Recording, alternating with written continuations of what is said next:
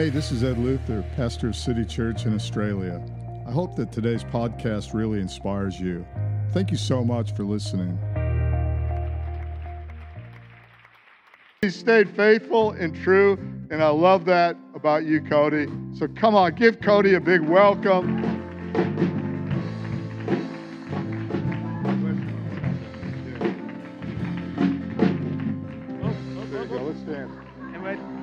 Just having a friendly little dance there, you know, amongst friends. You guys can take your seats. Oh, I almost want you guys to play that in the background the whole time. but I won't. I'll give you a break. You can go down. Um, I'm glad I brought my well worn Bible today because I was sitting there in the front going, I was almost just going to bring my iPad, but uh, got a well worn Bible here. I don't feel left out. Probably won't even open that today, sorry. But anyway, um, as, as Pastor said, my name's Cody. Um, I, I, got saved in this church uh, when I was 15. Um, I would like to say that was only like five years ago, but it is, it is uh, more than half my lifetime ago. Um, I, I, came into this room and I was greeted by amazing people who, uh, who not only blessed me at the time and were able to pull me out of uh, situations I was in mentally and, and physically at the time and bring me to a place where uh, God was able to break me apart in ways I never thought He could. You probably understand. Uh, and rebuild me into someone who I would have not recognized as a teenager and someone uh, completely instrumental in, in that happening. Uh, obviously, on God's side, always doing what God wanted them to do, was uh, Pastor Ed and Gar. So, can we please give these guys the biggest round of applause and, uh, and, honor them? Um, and I know Ed has been probably offended at me many times too. Um, I have a tending to just speak out what I think, and um, sometimes it's not thought through before I, before I say it. Um, but these guys are incredible. Uh, my wife and I, we met here, and, um, and even underneath your guidance, our marriage was able to flourish, and, and our first two children were born in this, uh, being in this church. And um, we just love you guys. We love you so much. And uh, I think we'll probably put it on our calendar to come back at least once a year, even just to have dinner with you guys and hang out. But to hang out with everyone here, um, because we love the Sunshine Coast. Um, we are from South Australia now, um, but I, I did grow up here for 31 years of my life. Um, so driving around with, a, with a number plate that's different to the rest of you uh, this week. I, I, got a few odd looks, and I'm thinking, oh, I'm probably more local than you are, but that's all right. I'll, I'll forgive that. Uh, the town we come from uh, is a little town in South Australia, and so before we before we move any further into my message, I just uh, I thought I might educate you on, uh, on what Australia looks like, where South Australia is, because I knew where it was, but I knew nothing about it before we moved down there. So there should be an image that comes on the screen of Queen of Australia, right? Not just Queensland. There's Queensland up on the top, but then there's South Australia, which is which is down in the middle. And, and a little known fact is uh, most cities, there's more cities in the rest of Australia that are closer to Adelaide than there are to any other capital city because it's right there in the middle. Anyway, there's South Australia right down the bottom, 2,000 k's away. Uh, if we can go to the next picture, it'll zoom in on a little known place. It's actually an Italy in Australia. Um, I like to believe it was here first, but I, I don't know. It, it's a bit crooked at the top there, but it looks like Italy. Uh, a lot of people go, when we go, oh, we're, we're, across the peninsula from Adelaide, they jump straight across to the other big one and it's, it's forgotten. Even people in Adelaide sometimes don't know that it exists. That's the Yorke Peninsula. And if we zoom in one further, you'll see uh, it looks like it's really busy down there. There's a lot of lines and a lot of tourist attractions. Uh, most of those lines are dirt roads because they figure if we put dirt roads on there, we look bigger than we are. And, uh, and a lot of those attractions are just caravan parks for the thousands of tourists that come over almost every day from Adelaide. But we live in this small country town of a thousand people called Ardrossan. And for most people, you go, okay, that's, that's great. Oh, I now know where you live. I don't need to know any more details. But if you've lived in a small country town, especially down there, uh, you, you, walk into a shopping centre, you're talking to someone for the first time. Oh, whereabouts do you live? Oh, we're local. We live in Ardrossan. Yeah, whereabouts in Ardrossan? Oh, on so and so street. Oh, what number? Stranger danger. I'm from the Sunshine Coast. Don't you know we just say I'm from Nambour and then we just leave it there? Like, and you tell them the number, and they know your neighbours, and they know your neighbours' neighbours, and everyone knows you. And all of a sudden, uh, every time you go down to the, to the local Drake's um, and you go shopping, uh, you have to allow an extra hour because you're going to get into at least three conversations that last 20 minutes. And so um, it's a very friendly town, a very clean town. Uh, my, par- my, my, dad visited not long ago, and he said if he hadn't have already bought a house up in near Gladstone, he would have bought one down there because he loves it. And, uh, and, and, we've really uh, gotten in and and uh, I've been able to start a business. I, am now, I now paint for myself. Up here, I was working for other people, but down there, I, I have a business and it's booked out for, for over a year. And uh, I'm getting phone calls all the time while I'm on holidays. And I'm like, no, I don't want to answer these. I don't want to answer emails. I'm just not taking any more work on. Um, but it's funny, your name gets out in the community. And uh, in a small community like that, you can't hide. And so, church on, on a Sunday, uh, if you park your car anywhere in the church or anywhere outside the church, people in town know you're there. Uh, people in town will, will, drive past and know the cars. So it's a very different environment because there's no sneaking in late, there's no leaving early. If you're there, you're there. And, uh, and getting used to all the town knowing everything about everyone has been a big thing for us. Um, because often, I don't know if it's been with you, but in different times of my life, some of the things that God's been doing in my heart or some of the things He's been doing through the church, I kind of keep here on a Sunday. Or I, I, I keep to myself at home. And then you go out in public and you're with friends and it's like, oh, I'm going to be something a little bit different, just be a bit, bit more reserved. But people are, they're wanting you to be yourself down there. So the local, uh, the, the guy at the, uh, at the local petrol station, he goes, oh, how you going, Pastor Cody? He's never stepped, a, never stepped into a church in his life, but he calls me Pastor Cody because he knows I've preached once or twice down there it's, it's a very odd feeling, but uh, you know, it's, it, it, we love the small town. We love being there. There's a lot of differences down there. Uh, if you've lived down there, they, they say words different. Uh, I still can't really say, but there's, apparently there's a difference between school and school. I, I, can't hear the difference, but they can, and they pay me out about it. Um, you know, it, you go into a bakery and you're not going to know what to get because they've all got these weird German names and different things, and uh, they don't have. I haven't had one yet up here, but a kebab. I just, for some reason, I just love doner meat. But down there, they've got these things called gyros, which are similar, but they're using real meat and just not the same. It's probably healthier for you, but it's just not the same. It's not the same as, as, as a kebab, but uh, we love it down there, and uh, it's amazing. Uh, I don't know if you've ever watched a movie uh, that you've really loved, and then the sequel comes out, and the sequel is actually not as good as the first one. I'm hoping that's not me this morning, because Michaela, man, she preached a great message last week. Um, a real message to her heart. Like I can guarantee, like she didn't even share very deep on what was going on in her life. And, uh, and as, a, as a partner, as a husband, um, it was a scary time. And so um, she was really brave to get up here and, and share that last week and, uh, and to work through that and uh, to feel helpless as a partner when uh, someone's going through that. I, I, know so many people would, would understand. You've been there, maybe you've been there yourself. Um, it's pretty hectic. But uh, if you haven't heard that message, I, uh, just go online. Um, it'll, be, it'll be somewhere, won't it? It'll be on a podcast. podcast. Go and listen to it. Um, she was really real about some of the struggles she went through, and uh, we all go through struggles. Uh, in fact, uh, I would almost say the majority of us in this room are going through some sort of struggle right now. Uh, you might not have shared it with someone. It could be something small, it could be something large, but uh, I want to acknowledge that, that at the end of the day, we're all human. If we were any more than that, then we wouldn't need God to, to save us. We wouldn't need God to, to lift us up. And so, um, you know, that, that pain and that hurt, you know, God, God wants to, to move it. He wants to use it. He wants to, to bring something good from it. Um, but sometimes it doesn't happen overnight. And I, say, and I just encourage you right now, if you're in that position, you know, just really dig in to who God is right now for you. It can be hard, but as Michaela said last week, just step up. Just step out of bed even if you don't want to. You know, I, I remember a season in my life, and, and, I haven't even got into my message yet, but I remember a season in my life where I was suffering a, a depression similar. And all I could do was get out of bed and say, God's in control. God's in control. I, I, I wore those verses out. I wore that out over several months of my life. But you know what? God is in control. And God will bring it around for good. So we'll get into my, to my message, and I, will read uh, from Hebrews 11. Uh, and we're just going to sort of we'll skim through this a little bit. Uh, we all know this as the, as the faith verse. Uh, now, faith is being sure we will get what we hope for. It is being sure of what we cannot see. God was pleased with the men who had faith who lived long ago. Verse 4 uh, because Abel had faith, he gave a better gift in worship to God than Cain. Verse 5. Because Enoch had faith, he was taken up from the earth without dying. Verse 7. Because Noah had faith, he built a large boat for his family. Verse 8. Because Abraham had faith, he obeyed God when God called him to leave his home. Verse 11. Because Sarah had faith, she was able to have a child long after she was past the age to have children. I don't know if you've ever read uh, the faith chapter, Hebrews 11, and thought, wow, those guys had amazing faith. And then you look at some of the things maybe you're believing for and go, oh, it doesn't seem so big anymore. I mean, I, have never, I, I, moved halfway across the country, but my family can still see me. I still see my family. Um, I didn't have to leave everything behind. I took a lot of what I had with me um, and, and, and free to do that. Like, so leaving, like Abraham did his people to do something completely different seems like, wow, that's a big step of faith. A big step of faith to you know, to walk with God so faithfully that He takes you up without dying. It's like, that's incredible. I'd love to experience that, but chances are it's probably not going to happen. We often hear about big faith. You've got Noah and the ark.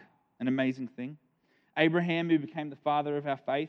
Moses and all the things that happened with the Pharaoh and the Red Sea. You've got Joshua and, and Jericho, the walls, where uh, he, he walked the men around the walls and the walls came tumbling down. You've got Gideon, who defeated 44,000 men with only a few hundred men. You've got Samson and all his strength, all his, all his character flaws, but still his strength. You have David and everything that went on there, and so on. And we're not even halfway through the Old Testament. So many big things of faith. You hear faith, uh, some people say, Oh, I quit my job um, because I heard God tell me to do it. And two weeks later, I had 150 job offers, um, and they were paying me five times more than I ever thought I could get paid. And, and I'm not, I may say that a bit comically, but that kind of faith does happen. There's big things that happen to people. Uh, I moved halfway across the world, and, and God turned up, and now I'm blessed with my family. You know, I prayed and I saw the miracle, but a lot of us prayed and didn't see the miracle. You know, I opened my mouth and God spoke. Sometimes we know uh, it's the opposite. We open our mouths and it's definitely not God speaking, uh, especially in my married life sometimes. Um, it's like instantly like, oh, just, just, Holy Spirit, you know, work on her now because she's the one that's offended um, and just stop me from doing anything more in the future. But it's funny because we, we, we see all these big faith and we focus on big faith, but we tend to neglect the, uh, the, the size of these small faith steps that we take every single day. We neglect that, that, that it takes a small step to get somewhere big. If you're going to start an adventure or a walk or something like that, it doesn't start by you running to the finish line. Often it's taking the first step. It's getting prepared. It's getting ready. It's, it's God doing something in your life that's so magnificent that sometimes we don't even see it.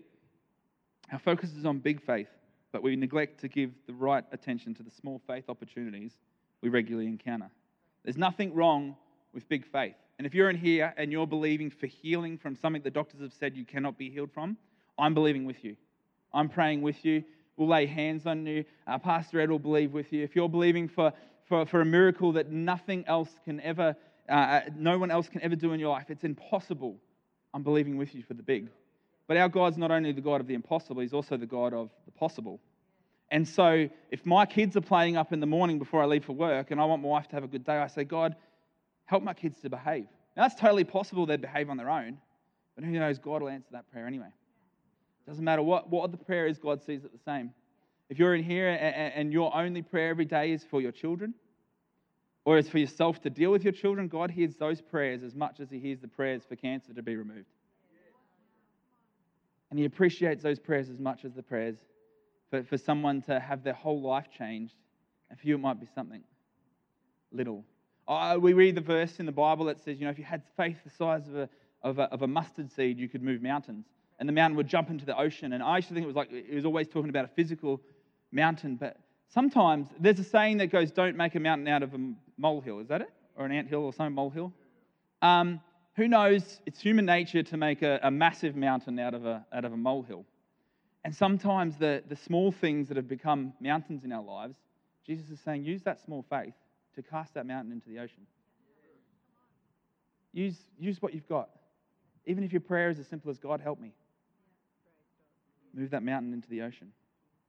And so today, we're going to focus on the individual, everyday steps of faith. I'm going to look at some faith heroes, but also how this affects us. God, I just thank you for who you are. I thank you for the individual journeys of everyone in this room, Lord. Lord, I thank you that this message is, is simple, God, but, but I know it's from you.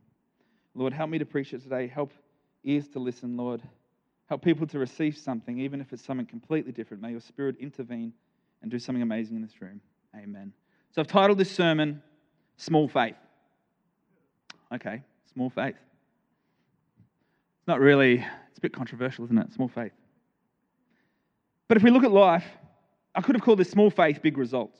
You look at life and everything starts off small.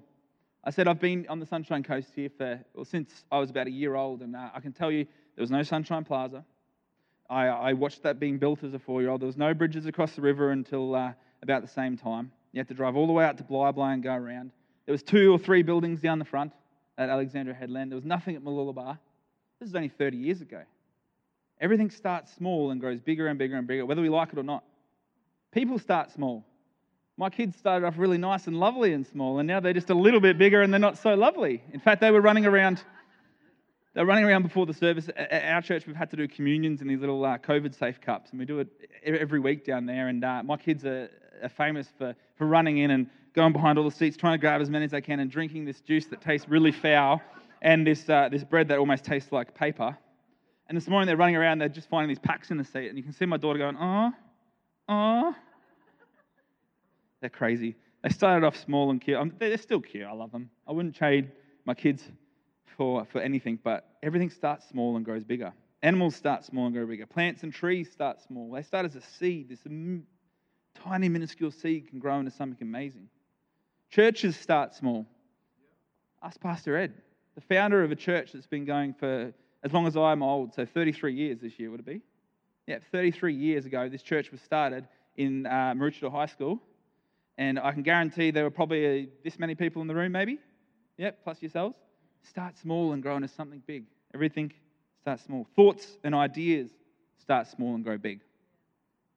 Negative thoughts, as Michaela said last week, sometimes it's just that one little thing, and all of a sudden it becomes the end of the world. The bonus to that, though, is that if we start small on the, the good things of God, they grow into big things too. Muscles start small. For some people, muscles stay small. Muscles grow through use and they disappear through disuse. I don't know if there's, a, there's like an analogy for faith there. Faith grows through use, but maybe it tends to hide away if we disuse it. Faith is, is like a muscle. I'm sure you've heard this before. The more you use it, the stronger it gets. The less you use it and the longer between the times you use it, the more painful it is when you need to actually do something. I mean, we've all heard before, it's so easy to pray when you're in this season of everything falling apart. But when things start getting good, we often neglect that a bit. And then the next time things fall apart, we're like, oh, how did I ever get through the previous? Because we start disusing this muscle called faith. I, I don't go to the gym. I've never gone to the gym in my life. Um, I wouldn't even know what gym equipment looks like. Um, I'm lucky I'm a tradie because otherwise I would be in that category of, of never having muscles. Um, but I've done some, some mountain climbing in my time, and I remember uh, just a few years ago, um, before we moved, uh, we decided we'd go uh, and climb some mountains together, my wife, before we, like when we were kind of in that season of thinking what was happening, and COVID actually allowed us to get outside. Uh, we thought we'll go and try and climb a mountain while the kids are back at daycare, and I tell you what, I was sore for days after that. I thought when I was a kid, I climbed these things at 13 years of age. I'm talking about the Glasshouse Mountains, by the way, some of the bigger ones, Tibrogargan and stuff like that. I climbed that at 13 years of age. Here I was as a 30 year old going, oh, I don't want to climb this. I'm going to turn around and go home. Half the battle is, is showing up and getting started. Same with our faith, work, faith life. Half the battle might be actually getting to a place where you can open your mouth and pray. Half the battle might be getting to a place where you actually want to get in the car and drive to church on a Sunday. I tell you what, as soon as you start that battle, God shows up. Faith comes in. It doesn't take long for faith to, to, to come crawling back in and do something amazing in your life. And so we're going to look at some of these heroes. We hear the big faith, but I want to talk about some of the little things that they did behind the scenes. And first, we're going to look at Noah and Genesis 6, verse 9. This is the account of Noah and his family. Noah was a righteous man and the only blameless person living on earth at the time, and he walked in close fellowship with God. He walked in close fellowship with God. He was blameless. It, it, this is long before anything happened. This is long before there was, a, there was an ark that was to be built. This is long before he believed that he had to get all the animals together. Oh, it's hard enough to round up two kids to get all the animals to come together. It's a big faith, it's a big belief. This is before any of that. He just walked in close proximity to God. Simplest act of faith, walking with God. And for many of us, yes, it seems simple, it seems true, but walking in faith with God, what does that look like for you? Because we can focus on, well, how many people have I led to God in, the, in my lifetime? How many people have I, have I spoken to the word this week? Or how many times have I stuffed up? How many times have I said something I didn't want to do or done something I didn't want to do? Or we can say, no, I admit that to you, God, and I'm walking with you every day through everything. Not only when we feel like it, but when we need to. Verse 22, it says, Noah did everything exactly as God had commanded him. This one should be easy. Don't know about you, though. God says, do something. I'm like, oh, no. Uh, don't, I don't want to do it that way. But it says exactly as God had commanded him to do. If God came to you right now and said, build a boat, what kind of boat would you build? Would it build a boat? Would it be a boat where animals could do whatever they wanted in? It would probably smell. Or would you, would you build a yacht? Would you build a cruise ship? Probably not. Uh, would you build, what, what kind of boat would you build? Well, it says Noah was, uh, he did everything exactly as God told him to do. So listen to these instructions to build a boat. Build a large boat from cypress wood. Nothing else. Don't get pine. Don't get something else that's cheaper. Waterproof it with tar inside and out. Then construct decks and stalls throughout its interior. Make the boat 450 long, feet long. So don't make it 451 feet. Don't make it approximately 400 feet. 450 feet long, 75 feet wide, and 45 feet high. Leave 18 inch opening below the roof. Uh, all the way around the boat. Put the door on the side and build three decks inside the boat lower, middle, and upper. It says he did exactly what God told him to do. I don't know about you, but when God says to me to do something, I, I often uh, creatively interpret it. Um, God said to give a large amount to my church or a large amount to something. Uh, mm, yeah, I'll give just enough that it feels like it stings a bit, but not really a large amount. And I give it, and I wonder why my blessing's not as big as it could be. Uh, maybe God says, walk across the room and preach the gospel of, of Jesus to that person. I walk across the room and, and I sit there and I talk about their week and I sit there and go, oh, yeah, you know what? It'd be great to see you in church someday. Let's, bye bye. Um, do exactly as God commanded. It's hard. But again, God doesn't command us to do a lot. He says, love the Lord with all your heart. He says, follow me, believe that I am the Lord, and I will I will light your way. I'll, I'll guide your path. I'm, I'm cross-referencing a lot of Bible verses in that one spot, but he literally says, just, just step out and do as I say, and everything's going to be great for it. Well, not always great, but there's going to be times where he shows up and does something. Complete obedience. But can you imagine if, if Noah said, nah, I want to build that slightly different? Imagine if Noah wasn't walking with God. There'd be no one on earth to save humanity, and none of us would be here everyday fellowship with God and complete obedience are two small step faith, uh, two small steps of faith that can lead us to amazing things. Next, you've got Joseph, Genesis 39, verse 2. It says, The Lord was with Joseph, so he succeeded in everything he did as he served in the home of his Egyptian master. Served with everything he had as though serving God, not just serving for his benefit. To the point where he served so much that, uh, that the, the wife of the, the the slave master that was head of the slaves, approached him and wanted to sleep with him. And it turns out this big drama where he gets kicked in prison. I don't know about you, but if I had served with everything I'd got and I'd been kicked in prison for it, would I get up? Would I stand up again? Would I serve with everything I've got again? And I wasn't going to mention this, but because Pastor Ed did, yes, there were times when I served with everything I had in this church. And for some reason, uh, maybe Pastor Ed had a bad day, or maybe something else was happening exactly the same time, and, and I've gone in thinking that my needs were greater than anything else, and, and someone has said something that offended me, and I've gone, well, why do I bother serving? Why do I walk in every day? Why do I keep serving?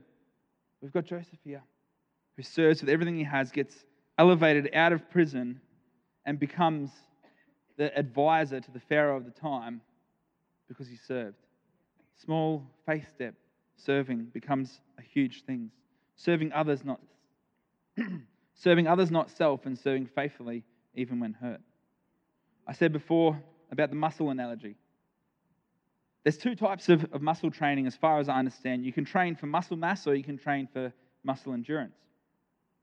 High weight, low reps increases muscle mass. So big faith occasionally can see a big miracle or miracle occasionally. But low weight, high reps increases muscle endurance. Small faith repetitively brings on a lifetime of blessings and miracles. What small faith muscle are you strengthening at the moment? Maybe it's praying and continually praying.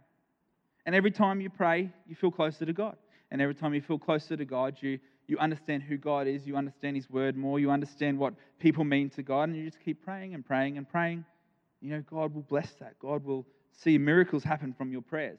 I look at my, my dad's life. My dad got saved in here as well when I, when I was able to bring him to church. Uh, some of you heard this story, but my mum thought I was part of a cult when I got saved. And uh, my mum and dad weren't married. Uh, they were already divorced at the time. And so mum didn't want to come down here, but she sent my dad saying, Oh, your son's part of a cult. Can you come out and check out church? And I went, This is great. I don't even have to like reach out to my dad. He's just going to come down to church. And you got to understand, though, it, it sounds like, oh, part of a cult, I can understand that. But my mum's reasoning behind that, and if she listens to it, she listens to it. She knows this story. I've told it to her face. Like I said, often offend people by telling them to their face. Um, her reasoning for it was because all of a sudden I was treating my brother better. I was taking out the rubbish after meals. I was washing up the dishes. I was nicer to her. I must be part of a cult. no idea. But my dad got saved here. And I found out afterwards that, uh, that my auntie had been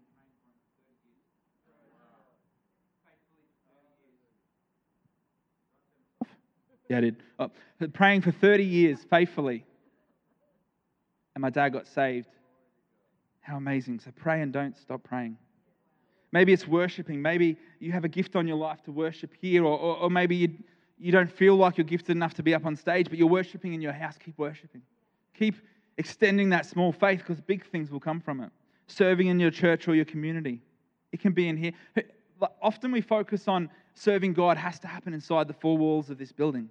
But serving God happens when you're at work. May, may I encourage anyone in here who is a tradie that walks into someone's house, anyone in here who runs a business from home, anyone here who cuts hair and they travel or has people travel to them? As a pastor, it was so, like as, as a youth pastor here, as, as someone on staff, it was so hard to ever get an invite to someone's house to talk to them. Yet every time someone calls up for a quote, I get to walk into someone's house, invited, and they want me there, and I'm in there bringing Jesus into their life and I can speak into their world. You take Jesus with you, you've got such a big opportunity. Working faithfully, serving in your community. You may never serve on the platform here. You may never even get up the back in the lights and sound. You, you may never do anything here in church, but if you're serving outside faithfully for God, wherever it is, keep doing it. Work faithfully. Running a business faithfully. Run a business the way run your business the way you'd want someone else to run a business that you're the client for. Raising your kids the right way. Sometimes it's hard to raise your kids the right way. Sometimes when you raise your kids the right way, people look at you strangely. People look at you funnily. Like, I don't want my kids touching that thing right now. But they're like, oh no, let it touch it, let them break it, whatever. I'll just judge you forever because your kids broke my stuff. Discipline. It's a hard word, isn't it? Raise your kids faithfully serving in your house. Husbands, serve your wives. Don't even need to go the other way. Husbands, serve your wives. We all know the other thing. We all know the other side of the story. My wife does a lot for me. Thank you so much. what small faith muscle are you repetitively strengthening right now? Small faith, big results. Back to the faith muscle analogy again. Sometimes it feels like the exercise you are doing has nothing to do with the muscle you're trying to grow. Think of Karate Kid, paint the fence, wax on, wax off, sand the deck. I know, drive through 100 traffic lights just to get to the Sunshine Plaza from three streets that way. Yeah, I haven't experienced that for a long time. Funny thing is, uh, traffic lights are 100 kilometres away from where we are, uh, is the closest set of traffic lights. And even those, you go through at 90 k's an hour and they only stop occasionally. Um, Sometimes that this, the faith steps we're taking now, we don't see the big picture. Maybe we, we don't see why God's got us continually fighting or battling through something now until we realize what it's for later on. Sometimes our faith steps can be so strange that we almost don't even think it's God that's giving them to us. I'm not saying anything bad that's ever happened in your life has come from God, but sometimes what happens God allows because He goes, Well, if you have enough faith to overcome this, it's going to turn you into a better person. And I heard this years ago at a conference. I heard the teacher, the teacher is silent when the student is taking the test. If you're a teacher in the room and your, your students have been learning the whole year what to do and they're now sitting in their test, if you're a good teacher, you probably want your kids to succeed and do really well. But you've got to stay quiet as they take that test. And it can break your heart. With kids, sometimes you have to stay quiet while they take a test, and it can break your heart. Sometimes God stays a little bit silent so that we can take a test that He knows is going to grow our faith, that's going to bring us closer to Him, that's going to allow us to help people in a way we've never helped them before. So God does odd things. Here's a few odd things that He did for our faith heroes. In Genesis 12, Abraham's told to leave your countries, your relatives, your father's family, and go to the land that I will show you. That's not even the weirdest part. It says, so, so Abraham left, or Abram, sorry, at the time, departed as the Lord had instructed, and Lot went with him. Abraham, Abram was 75 years old. He moved out of home at the age of 75.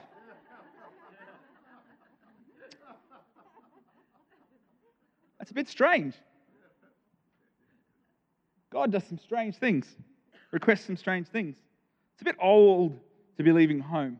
Most of us at that stage, we've finished up with work, we're looking at like, you know, bunkering down. Maybe if we're going to leave home, it's in a, in a nice fancy caravan to travel uh, where we don't have to look after our family or our kids. There's so many things that we do at that age, but it's not leaving home to go to a new place to establish a whole new family and a whole new way of life.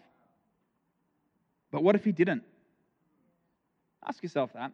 If you've read any of the story after that, what if Abraham had said, No, nah, I don't want to leave home? What would our faith look like today? The whole lineage of Jesus would change. Strange faith step.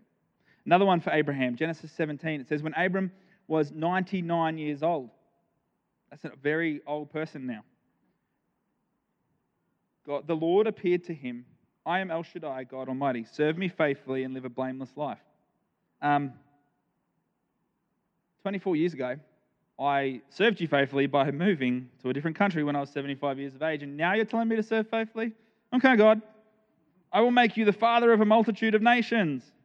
What more am I what what's more, I am changing your name. It will no longer be Abram, but Abraham. 99 years of age, he gets a different name. Not only does he get a, a different name, it's actually a lengthened name. And, and I don't know about you, but not many people lengthen people's names when they're coming up with a nickname, right? Like if it's John, it might become Jono, but usually it was Jonathan beforehand. Jonathan becomes John. Matthew becomes Matt. Here we've got Abram becomes Abraham. Let's add an extra syllable to your name at the age of 99. He's a bit of a late boomer, and it's quite odd for an identity change. See, it wasn't just his name change, it was like, I'm going to make you a father of multitudes, a father of nations. I'm going to put you so into the faith line that your name is going to be preached everywhere on earth for thousands and thousands of years. And you're 99 years of age, and I'm saying change your identity. It's strange. Here's another one. And a disclaimer to this one because uh, make yourself pretty comfortable because some people might get uncomfortable for this one. Um, and look, it has to be said. Said Abram wins this battle uh, and he gets his nephew, the belongings, everything back uh, from the enemy. And on his way to turn over the retrieved goods, so he doesn't even keep the goods for himself, he returns them to the kings that they were stolen from.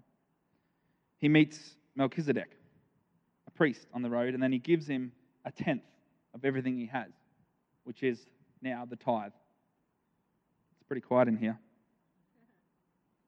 I find that one of the biggest struggles in my Christian life from the beginning, even until now, not so much anymore, is the tithe, is giving, is being generous. Because it doesn't make sense. A tenth, 10% of everything I have goes to the Lord. And somehow I'm blessed more abundantly than I ever have been in my life.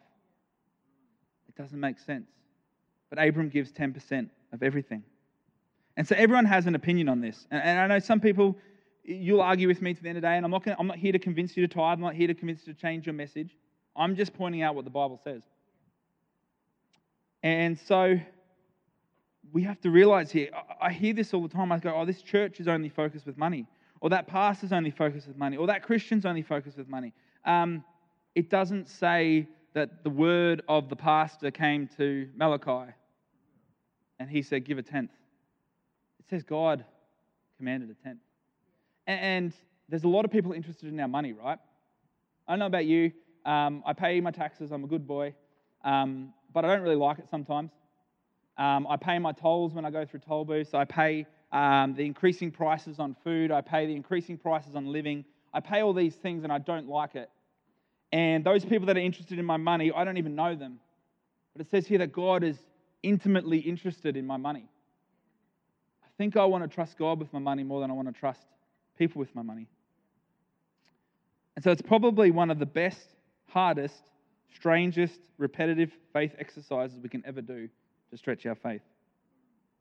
Being generous or tithing when you feel you have nothing to spare is a crazy concept. And as I said, it's God that's interested in your money. It's not the church. It's not Pastor Ed. It's God. God is interested in where you place your faith, where you place your, your sole thing. Like in, in this life, we don't work for many things except for money, because money then buys other things. Where do you place the faith of the things you earn from your hard work and toil? Sorry, that was a tough one. You can stop sweating now because let's move on a little bit. We go to Exodus 3, and you've got uh, a Moses. And, this one's a very strange one. And I've only got a few minutes um, to finish this up, and, and we'll pray in just a moment, and the band will be back up. And they can actually come up now if the band wants to. Well, I want you to, so. it's not whether you really want to. It's... No, no. You've got this, this story where Moses he's fled from his people. He's been in the, uh, been in the countryside. He's been outside Ardrossan, our town, for 40 years, living off uh, very little uh, in the countryside. And, um, and it says that one day he's out there and, the, and he sees a burning bush. And uh, for one thing, if I see a bush burning, I, I don't tend to walk towards it. I'm going to be on my mobile phone, probably calling the fire brigade to come in and put out the fire.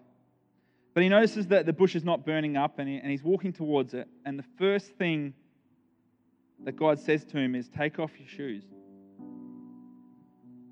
And I've read this a hundred times, but I didn't really see it until down where we are, it gets cold enough to light fires in your backyard in, in winter, and you're allowed to legally do it. And I, and I didn't see the, the strangeness of this until I realized every time my kids even walk near the fire, I want them to put their shoes on. I want them to, to be careful. I want them to, but he says, Take off your shoes, for you're on holy ground. It doesn't really make sense, but can you imagine if Moses had said, No, I'm going to keep my shoes on, thanks, mate? No, I'm going to, uh, I'm going to be careful about this fire. I'm going to keep my distance. I'm going to stand away from the thing that, uh, that looks dangerous, that might look imposing. But instead, he walks towards us. And I wonder if there's an example in your life where your faith, by doing something, it might seem like you're walking towards danger, but God says, Come forward, take your shoes off, take the weight off, walk towards me, learn who I am. It could be something very strange. He could be saying to stay when everything inside you and everyone around you is telling you to leave. That can apply to any area of your life. It might be a marriage, a family, a church, a job. It could be the opposite. It could be God trying to tell you to leave when everything seems way too good and you want to stay. Maybe it's an identity change, even at the age of 99. Maybe it's taking a step in a direction that doesn't make sense. God, I thought you were taking me here. God, I thought you had me planted in City Church because this is where I got saved and I was here for 15 years. And all of a sudden, all these opportunities uh, that I had here, they start closing, not from something I've done, not from something Ed did, not from something anyone here did, but God had another plan for me and my wife. And it's sad because I, I don't hate the Sunshine Coast. It might be a bit of a shock to the system to come back here, but I loved it here. But God starts closing things off, and I'm thinking there's attacks from the enemy. You know, my family moved away, uh, COVID hit, and I, uh, my job security sort of fell away. I don't know if anyone else was in the same position. Uh, it, it, due to kids and due to other circumstances, I stepped out of my role as youth pastor. We stepped out of our, role on the staff here, and, uh, and we came to a point where some weekends we were just sitting in the back just attending church. I thought, God, what have you done? Where have you gone? I blamed my family. I blamed myself. Why, God, am I not serving right now? What have you done? But God did something to move me and my family. It didn't make sense. It was my direction looked like it was going this way, and God said, "No, nah, you do this way and do a U-turn and go back about 100 miles that way and turn, and then move 2,000 k's across the country to a place I never even understood beforehand." Maybe it's to be generous or, or tithe, or even just even look into tithing even though you feel you don't have much. Maybe the strange step is loving someone when you feel they don't deserve that love. But who knows, Jesus gave his love for all of us. You fill in the blanks. What is it, the small faith thing that you need to do right now that's going to lead to the big things? It's going to change your life in a direction that you'd never known. And, and this is the last, I'll share two more things before we pray. I was, I was uh, 18 almost 19 when I went on my first uh, first overseas missions trip, and we went to uh, Cambodia, I believe. and our youth pastor at the time, Michael, some of you may have known him, but uh, at the end of the trip, he got us all sitting in the airport while we were waiting for our flight, which was delayed for forever. And uh, he started reading out these things he'd, he'd, written for us the whole trip. And, and people were getting all these different blessings. Like it, it was prophetic in a lot of words to people, very straightforward. And, and it got to mine, and he said, and he, uh, he read mine out, and, he, and it literally was only like two sentences. And it said, Cody, be faithful in the small things, and God will give you the big. Be faithful in the small. And I, I actually felt hard done by. Because there's these people that are getting these blessings like, oh, you're going to be amazing and preach to the nations, you're going to do this, you're going to do that. And I get this, be, be faithful in the small things. Cool. Don't you know, Michael, that I set up the chairs every single Friday night for four youth? Don't you know that I'm the first one there at the prayer meeting every Sunday? Don't you know? Don't you know? But faithful in the small things. It's often not what people see, it's what God sees. And I needed that reminder because everything I was doing at that stage wasn't for God, but it was for people to see. And God so humbly said to me on that plane flight, which was about eight hours, and you know, all that time where you're sitting there uncomfortable, He said, Cody, it's not about you. Serve in the small things, and you will get the big things. And I tell you what, it changed my life dramatically. I, I never wanted to, to preach. I never wanted to do a lot of these things, and God changed my life and did amazing things. Those weird, strange, small things that lead to a great faith. And you're sitting there thinking, oh, that's the Old Testament. Well, I just want to tell you one strange thing that Jesus did. In Matthew 21, Jesus asked his disciples to effectively hotwire a donkey and bring it back to him. And the only thing he told them to do was if the owner asked, say, the Lord needs it. That's not a strange request for the disciples to fulfill, then I don't know what it was.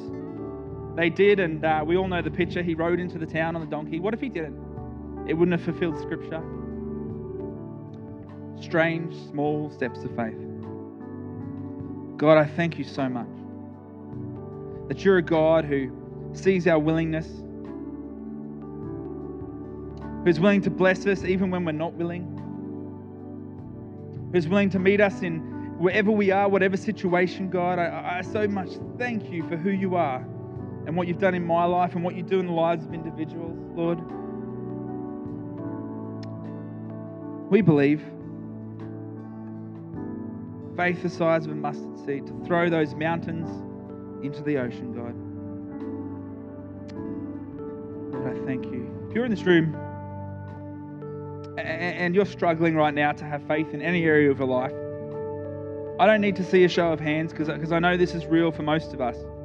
But I want to pray with you. And so this prayer is, is for you, and, uh, and I just want you to believe this in your heart right now. Lord God, may you take our small faith. Would you take our unfaithfulness, actually? Would you take the things in our lives where we struggle to be faithful, and would you bless them, Lord? Would you be there as the encourager that we know you are to encourage us through this season right now, Lord?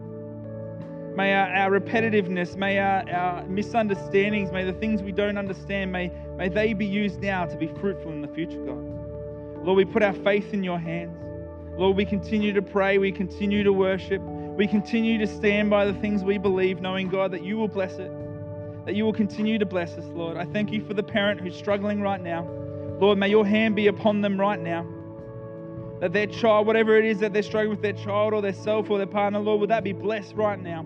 In Jesus' name. With those small faith steps, be blessed right now to see massive things change in the lives of those families, Lord. For the, for the person who's running a business right now or, or working for a small business, Lord, may, that, may, the, may the, the prayers be heard like never before, Lord. Would you bless them in ways? Would you remind them of the steps they can take to be faithful, God? Lord, for, for the person who's sitting in retirement and goes, Well, have I done the best of my life? Have I gone as far as I can? Lord, remind them of who Abraham was and what he did. Lord, remind them that, that, that it's old people that, that, that see change happen in the young lives, Lord. That my, my kids are so excited to hear from grandma and grandpa, and they've learned so much in this trip, Lord. Let them never, ever, ever grow weary of doing small faith steps, Lord. Change our hearts in Jesus' name. Amen. Amen. Thank you, guys. It's been a blessing this morning. Thank you for listening to the City Church podcast. If you enjoyed this message or God worked through you in any way, then please take a moment to contact us through our website at city church.net or email us your feedback at info at city church.net.